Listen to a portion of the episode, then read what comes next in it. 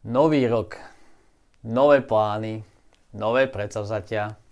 Už musím niečo robiť s tým môjim zdravím.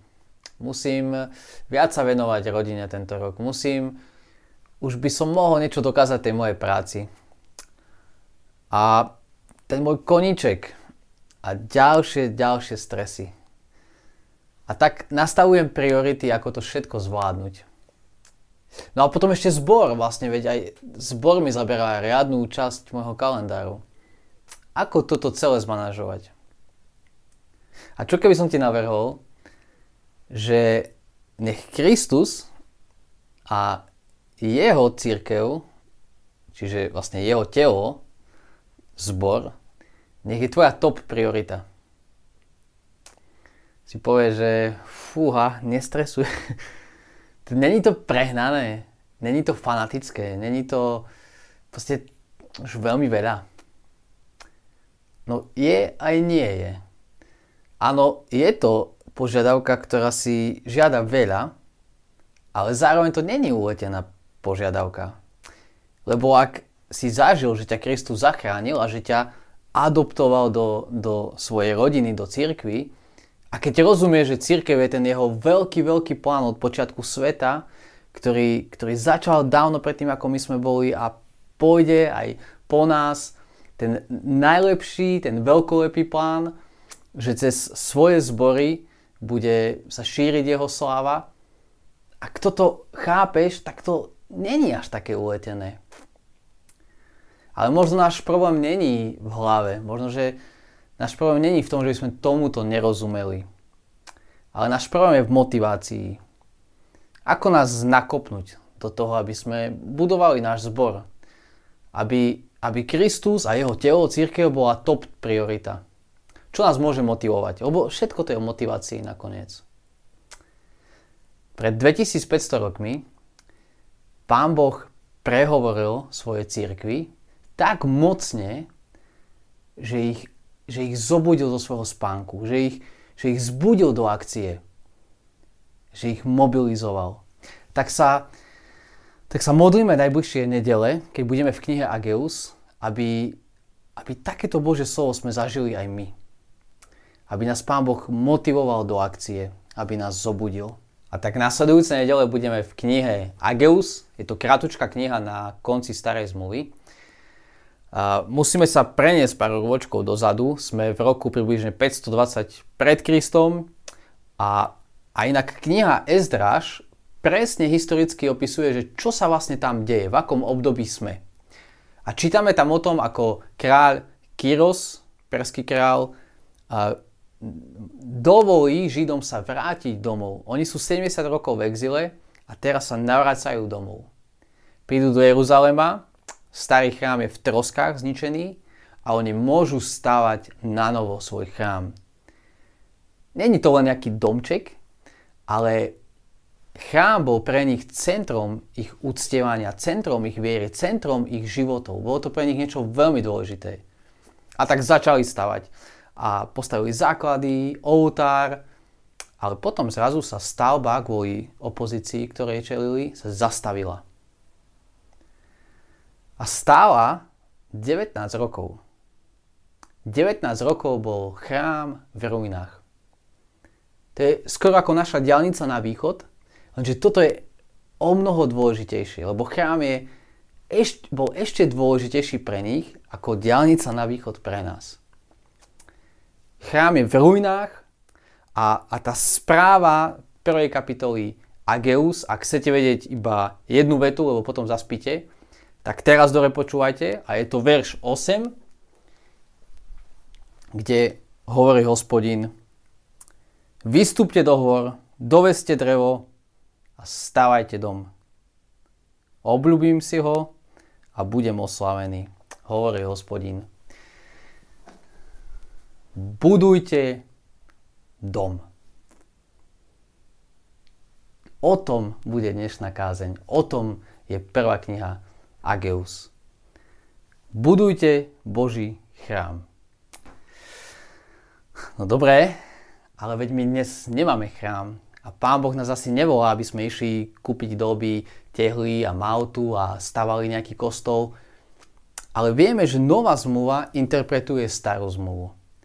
A, a pôjdeme napríklad do listu Efežanom, ktorá nám veľmi tomuto pomáha a tam vidíme, že, že, že povie Pavel, že chrámom ste vy, církev. Vy ste teraz Boží chrám. Už nie je tehličky, ale ľudia z mesa a kosti, ja a vy. Ľudia, ktorí nasledujú Krista, sú Boží chrám. Takže Biblia hovorí aj nám dnes, Pán Boh hovorí nám, stávaj, budujte církev. A konkrétne, lokálne, budujte zbor. Lebo to je vyjadrením církvy v tom najkonkrétnejšom význame. A tak ako oni vtedy, tak aj my dnes máme projekt, ktorý nie je ukončený. Oni musia stavať chrám a my budujeme Kristové telo, kým on nepríde. Kým Kristus nepríde, tak on rozširuje svoje kráľovstvo cez zbory, ktoré sú vlastne jeho telom. Pre nich život bez chrámu bolo prázdne náboženstvo, prázdna viera. Pre nás platí to isté. A môžeme mať budovy, môžeme mať programy, môžeme mať grilovačky, ale ak tu nie je spoločenstvo ľudí, ktoré žije s Bohom a cez ktoré Pán Boh šíri svoje kráľovstvo, tak vypadli z Božieho veľkého plánu. A, a, a naše náboženstvo, naše kresťanstvo je prázdne. Preto táto správa Ageus 1 je aj pre nás veľmi, veľmi dôležitá. Aby církev nestratila svoj plán, aby nestratila svoj veľký väčší zámer, ktorý Pán Boh má, tak potrebuje počuť Ageus 1. A, a dnes to budeme vidieť v dvoch bodoch, veľmi ľahko zapamätateľných. Vstávaj a stavaj. Vstávaj, zobud sa. Pán Boh zobudza svoj ľud. Verše 1 až 11. A stavaj. Boh zmocňuje budovať. Verše 12 až 15. Takže prvý bod, vstávaj, Boh zobudza svoju církev. Zobudza, budíček. Prečo? Lebo situácia je vážna. Boží dom je v ruinách. Vstávaj. Našťastie Pán Boh nenecháva túto situáciu takúto zú, ale vstupuje do toho a hovorí. A to aj vidíme v knihe Ageus, že že, že Bože slovo zaznelo, že Pán Boh prehovára. Hovorí cez Agea, o ktorom skoro nič nevieme, ale ani nevadí, lebo hospodin zástupov hovorí a svojim slovom zobúza svoj ľud. Keď Ageus hovorí, Boh hovorí. Boh hovorí aj dnes a zobúza svoju církev z letargie. Tak počúvajme pozorne, čo hovorí že Bože slovo zaznelo najprv vodcom Izraela, to je v tom prvom verši, Zerubabel, to je kvázi kráľ, vojvodca, a Jošua, najvyšší kňaz, čiže máme kňaza najvyššieho kráľa, to sú vodcovia Izraela, a hovorí, tento ľud vraví, ešte neprišiel čas stavať hospodinov dom. Druhý verš. Není čas. Poznáme to. Pôjdem behať, ale zajtra alebo na nový rok. Keď môžeš niečo urobiť dnes, tak to neurob ani zajtra a máš 2 dní voľna. Ale to je ešte vážnejšie, štvrtý verš. Či vám už nastal čas bývať v obkladaných domoch zatiaľ, čo tento dom je v troskách? Ups. A teraz Pán Boh úplne odhaluje ich priority.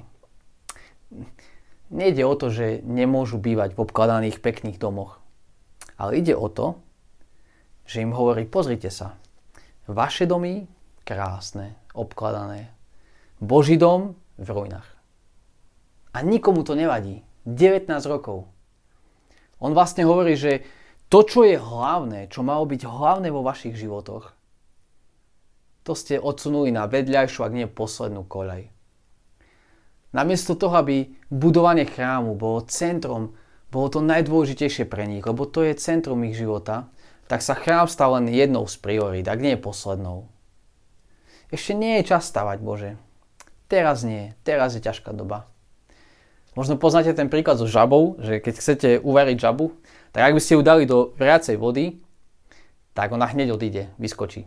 Ale ak ju dáte do studenej vody a začnete zohrievať postupne, tak tá žaba sa postupne, ako sa tam kúpe a vodička sa zohrieva, tak sa, tak sa uvarí. Neviem, na čo by sme chceli variť žaby a neskúšajte to doma, ale je to dobrý príklad toho, kde bol Izrael vtedy. Teraz ešte není čas. Teraz to není až také zlé a vodička sa zohrieva a zohrieva. Teraz ešte nie je potom, potom. Teraz si musím oddychnúť od Krista, od zboru. Musím si dať prestávku. Teraz je korona, veď teraz sme na Zoome, teraz, e, veď toto je úplne to je prestávka pre církev. Ale naozaj si myslí, že, že Pán Boh vo svojom veľkom zámere s týmto svetom, a to je budovať jeho kráľovstvo cez nové a nové zbory, že proste robí svoj plán a zrazu jaj, COVID, dokeľu Vôbec nie.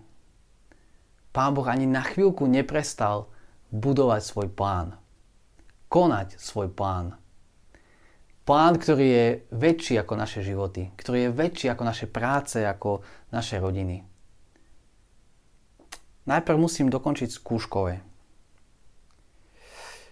teraz sme sa len čerstvo zobrali, potrebujeme sa venovať manželstvu. E, malé deti, to sa nedá pri malých deťoch veľké deti, tínedžeri, to sa nedá. A biznis. Oj, už som nejaký chorý, potom, potom, potom. Teraz nie, teraz není čas. A zapneme si Netflix. Predtým, ako si dáme priority na nový rok, tak vás chcem vyzvať, že skúste sa pozrieť na to, čo je najdôležitejšie. Lebo ak sa církev, ak sa Kristus a jeho telo, čím je církev, tvoj zbor, stane len jednou z aktivít, len jednou z priorit, tak to môže byť veľmi zle aj pre teba samotného. Je to nenormálne stresujúce, všetci to poznáte. Tie tlaky, že ako balancovať medzi toľkými aktivitami, medzi rodina, rodinou, prácou, zborom. Ale chcem ťa vyzvať, nech budovanie zboru není ďalšia aktivita v tvojom živote. A teraz rozmýšľaj. Ak veríš, že Pán Boh ťa zachránil a že ťa adoptoval do Božieho ľudu, do novej rodiny, ktorou je církev, tak chápeš, že to není ďalšia aktivita, ale je to tvoja identita, je to to, kým si. To je to, kým sme církev, Boží ľud. A plníme jeho väčší, nádherný, krásny plán, jeho misiu, až kým nepríde. A kým sme tu na zemi, sme jeho veľvyslancami. Naše zbory sú ukážkou jeho kráľovstva. A tak budujeme kráľovstvo vo všetkom, čo robíme ako zbor. Preto nech to není jedna z tvojich aktivít, ale nech to je to najdôležitejšie v tvojom živote. Takže prehodnoť svoje priority a teraz pouvažuj nad svojim životom. Pozrite sa, zastavte sa, porozmýšľajte nad svojimi cestami. Pozrite sa, ako to vyzerá, keď ja nie som vo vašom strede, hovorí Boh Židom. A hovorí to o verši 5 a potom ďalej. Takto hovorí hospodin zástupov. Pouvažujte nad svojimi cestami. Veď sejete mnoho, ale zvážate málo. Jete, ale nenasítite sa. Pijete, ale smeci neuhasíte. Obliekate sa, ale nezohrejete sa. A kto dostáva mzdu, dávajú do deravého mesca. Pouvažujte nad svojimi cestami. Veď sa pozriete okolo. To, čo zažívate bez Boha, je, je chudoba, inflácia, bieda. A oni hovoria, že veď áno, ale veď my to, to vidíme, ale my sme došli k záveru, že veď práve toto není vhodný čas, aby sme teraz stavali chrám, aby sme budovali Boží dom. Ale Boh hovorí ďalej v 9. verši. Očakávali ste mnoho, ale je z toho málo a keď ste to doviezli domov, ja som to odfúkol. Prečo? Pre môj dom, ktorý je v troskách. A každému z vás však ide len o vlastný dom. Ja som to odfúkol, lebo môj dom je v troskách.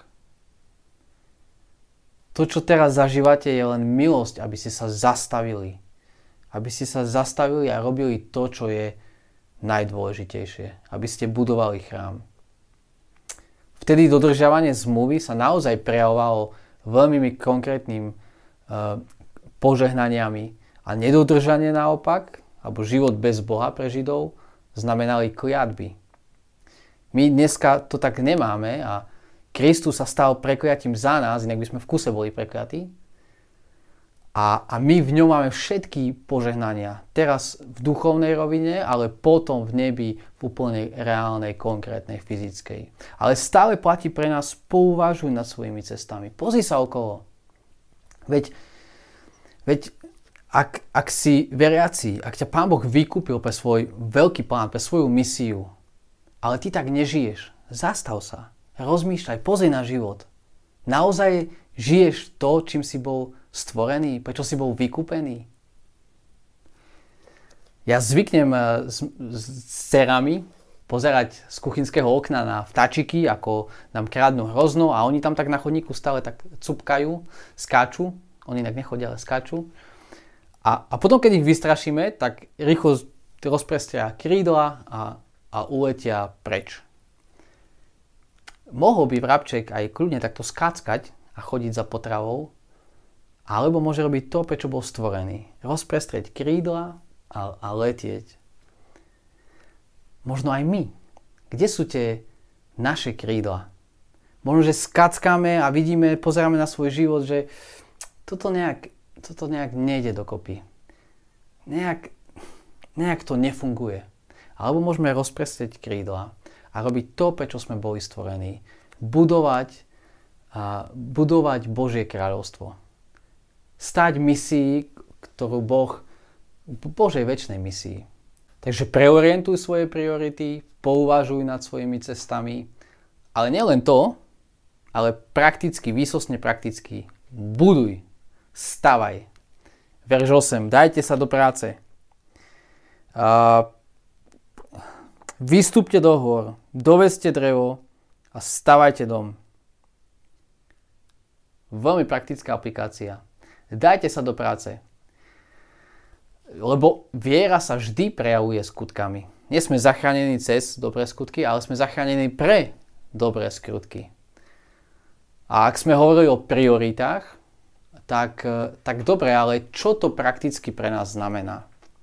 Čo znamená mať top prioritu budovania zboru? Priority sa vždy prejavujú v energii, v čase a v peniazoch.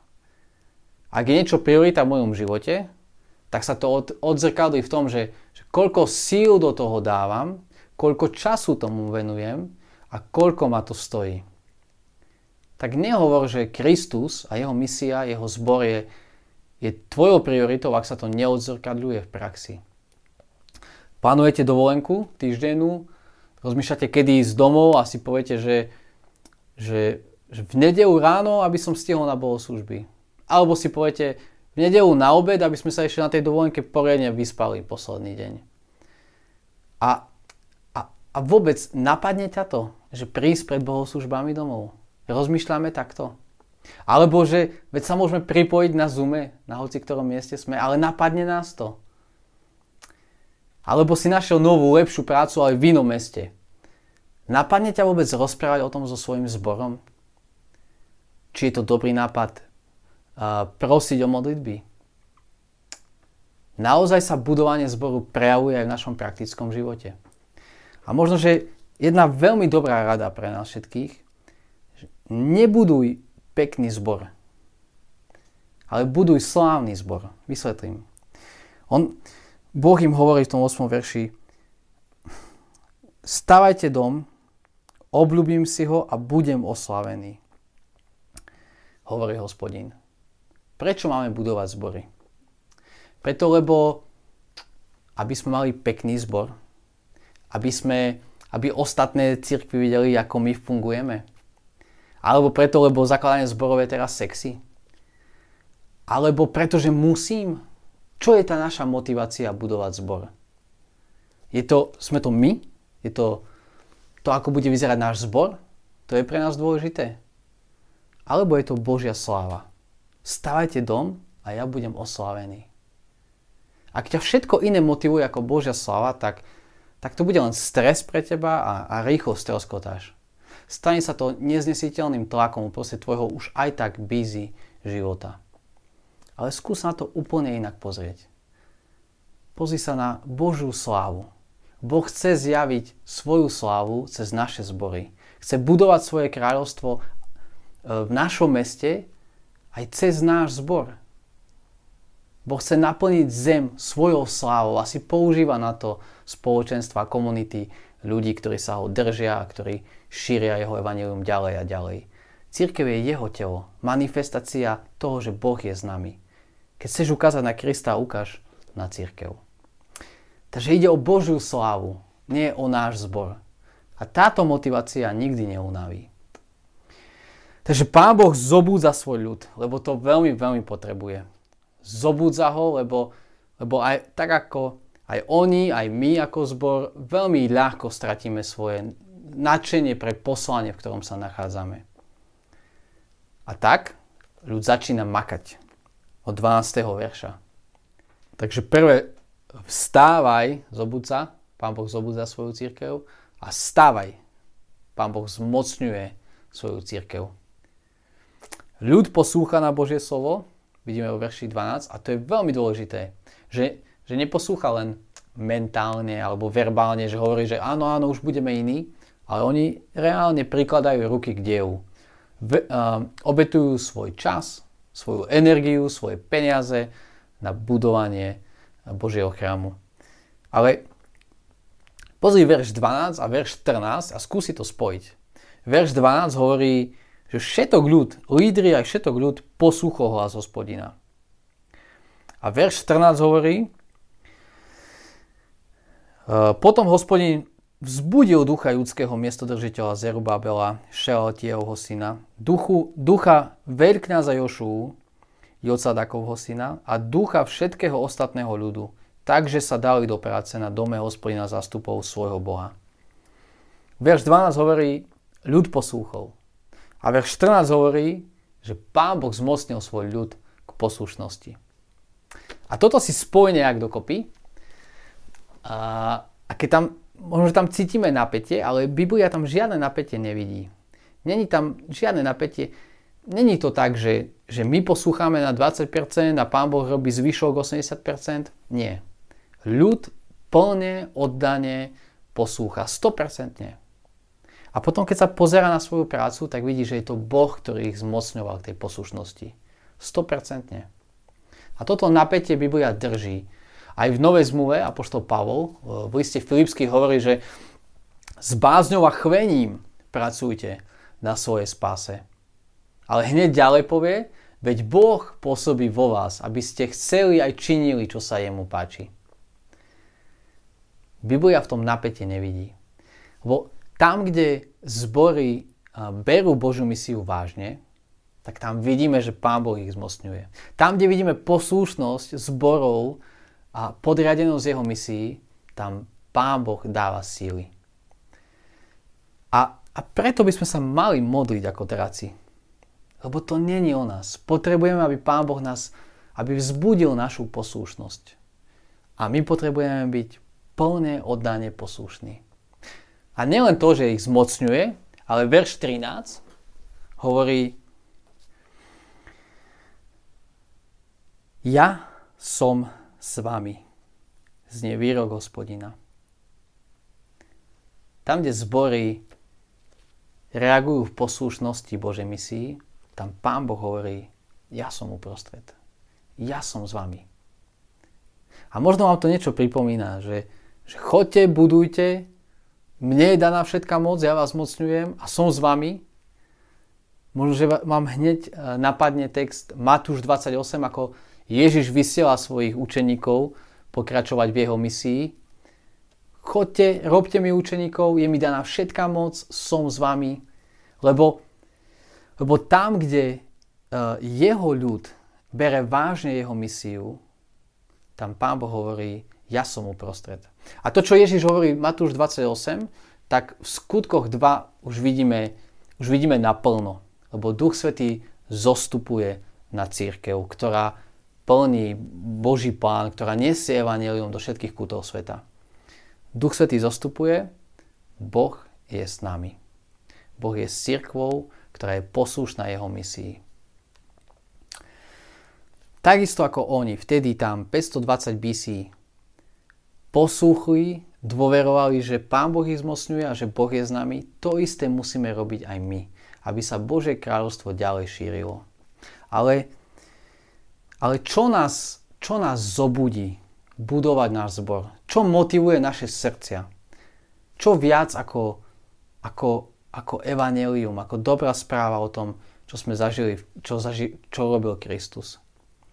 Veď on dáva svoj život, aby budoval církev. On, on zomiera na kríži, aby, aby ju priviedol bez poškvrny. To je väčší Boží plán. A on sa toho drží zubami nechtami. Toto priority, priorizuje až po smrť, až na smrť. Zomiera za svoj ľud, oslavuje Otca, naveky spája Boží ľud s Bohom. To bola jeho top priorita. Ale my to vidíme úplne naopak. My, my vlastne máme pocit, že, že Pán Boh zaspal. Že veď my tu makáme, veď my tu slúžime a už nevládzeme a Boh spí, čo sa to tu deje, čo tu za korona, dokedy tu bude. A presne tak ako učeníci na tej loďke hovoríme, Ježiš, zobud sa, ty nevidíš, nedbáš, čo sa deje. Ale takisto ako oni, aj my musíme chápať, že Ježiš bol jediný, ktorý nespal. A v Getsemane, kde všetci učeníci pospali, Ježiš nezaspal, lebo až do smrti sa držal Božieho veľkého plánu. Šíriť Bože kráľovstvo, zachrániť svet pre Boha, pre Krista. Toto bola jeho top priorita a nikdy nepoľavil, nikdy nezaspal. Tam, kde my zaspávame, tam, kde my, kde, kde my spíme ako zbor, Pán Boh nikdy nezaspal. On je ten, ktorý naplňa Boží väčší zámer, šíriť kráľovstvo do všetkých kútov sveta. On je ten, ktorý je s nami, on je ten, ktorý nás zmocňuje, ak sa poslušnosti podriadíme tomuto veľkému plánu. Ale podriadíme sa?